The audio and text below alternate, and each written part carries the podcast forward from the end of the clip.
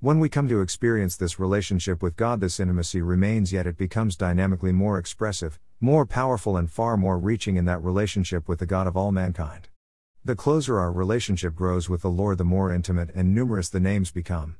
As we continue our personal relationship with the Lord God Almighty, it becomes imperative that we also find that our own name has changed, and this speaks of the relationship that has been established by the Lord. For in the exchanging of the names, we find the highest caliber of relationships when we become intimate with the only begotten of the Father. A name, as his names, speaks of our relationship with God. As I come to the impossible task, at least while on this side of heaven, of the compilation of those associations that the saints down through his story have been blessed to reveal to those who follow after them, I find them just as numerous as the stars, for in one sense God's names are just as numerous, because each Christian will be given a name of personal recognition, and in the name will be housed their very own personal relationship they have fostered on earth in their intimacy with the God of all grace. In this ever growing compilation of the name that is above all names, that represents my reverent hope to bring all creatures closer to the one who is altogether lovely and the one who is from God who became our Lord and Savior Jesus Christ. For it is more than just knowing a name, but to know, intimately, the name in the most intimate relationship of one's personal association with the Ultimate One.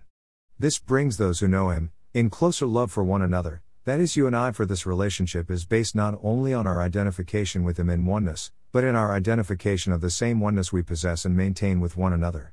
Our intimacy with the name that is above every name is calibrated by how we love one another, so our intimacy with others who are so associated with the name is of the same identifying comprehension known as I and them and you and me, that they may be brought into complete intimacy or unity.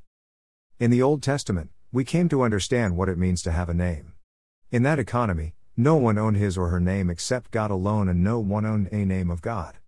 However, when they came to God, they were given license to use his name in the prescribed manner. This was called the law in the Old Testament.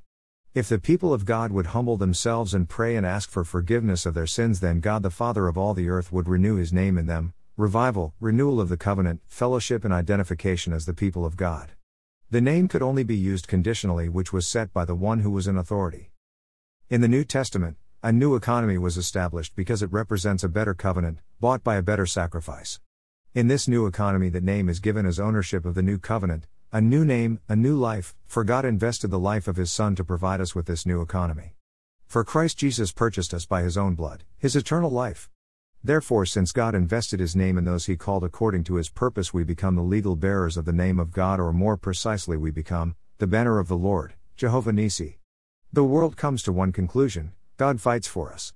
The Christian covered by the name, blood, the life of Christ, thus exposes to the world how powerfully we are being faithfully obedient in the name we have been made fully and abundantly alive within Christ. This is the same expression that Jesus fulfilled in the New Testament, every expressive name, and they are all expressions of the character of God to which Jesus fulfills.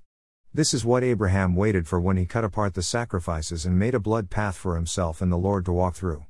The covenant was eternal, and so is what the name represented covenant, the Ark of the Covenant represents Jesus Christ, and as we are called into him, we too bear, Jehovah Nissi, the same Ark of the Covenant of the Lord, the body of Jesus Christ.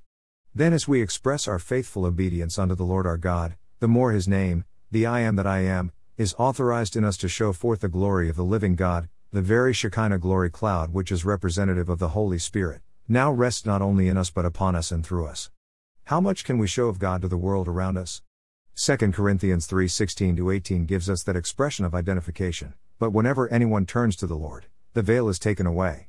Now the Lord is the Spirit, and where the Spirit of the Lord is, there is freedom, and we who with unveiled faces all reflect the Lord's glory are being transformed into his likeness with ever increasing glory, which comes from the Lord who is the Spirit. Now, in the original Greek, the last part of the phrase means actually from glory to glory to glory, etc., meaning that we are to literally step from one glory into greater glory, stepping into even more greater glory still, and this continuously. That as Christ so lived, we too must live, and as he lived in the name, so must we honor, worship, and glorify him. This can only by be accomplished by out being totally faithful and obedient by bringing every thought, word and deed under his fullest control, all for the express glory that we are bearing his name to the nations. Thus we show that we are truly born of God, born again, born of the Spirit, born from above, and that we are indwelt by the Lord God Almighty. The glory cloud that Israelites followed in the wilderness, the pillar of fire and cloud of smoke are now emblematic of the Christian who shows oneself to be faithfully obedient to the whole will of God. As you come to view this pauper's listing of the name that is above all names, You will come to some, which you may feel are no names at all. In the beginning of my search, I found the traditional names we have grown so accustomed to calling out to YHWH, the more I dug, the more desirous to know more of the names of God. So much so was this that it at times drove me incessantly to search diligently with every measure of my spirit. As this push within my spirit to dig these names from Scripture increased, I was becoming more profoundly shown a different eyesight or insight into the names of God, which I would not think of them as names before, became ever more so apparent that these should be included.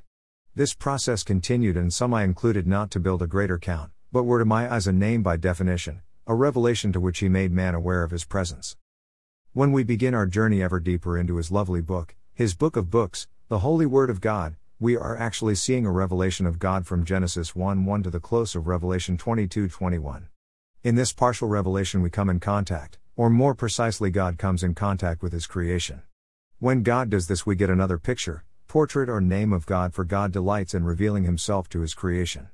Thus, we are constantly greeted with the revelation of who he is. Simply and profoundly by what he alone can do and what he alone has done to thus make himself known.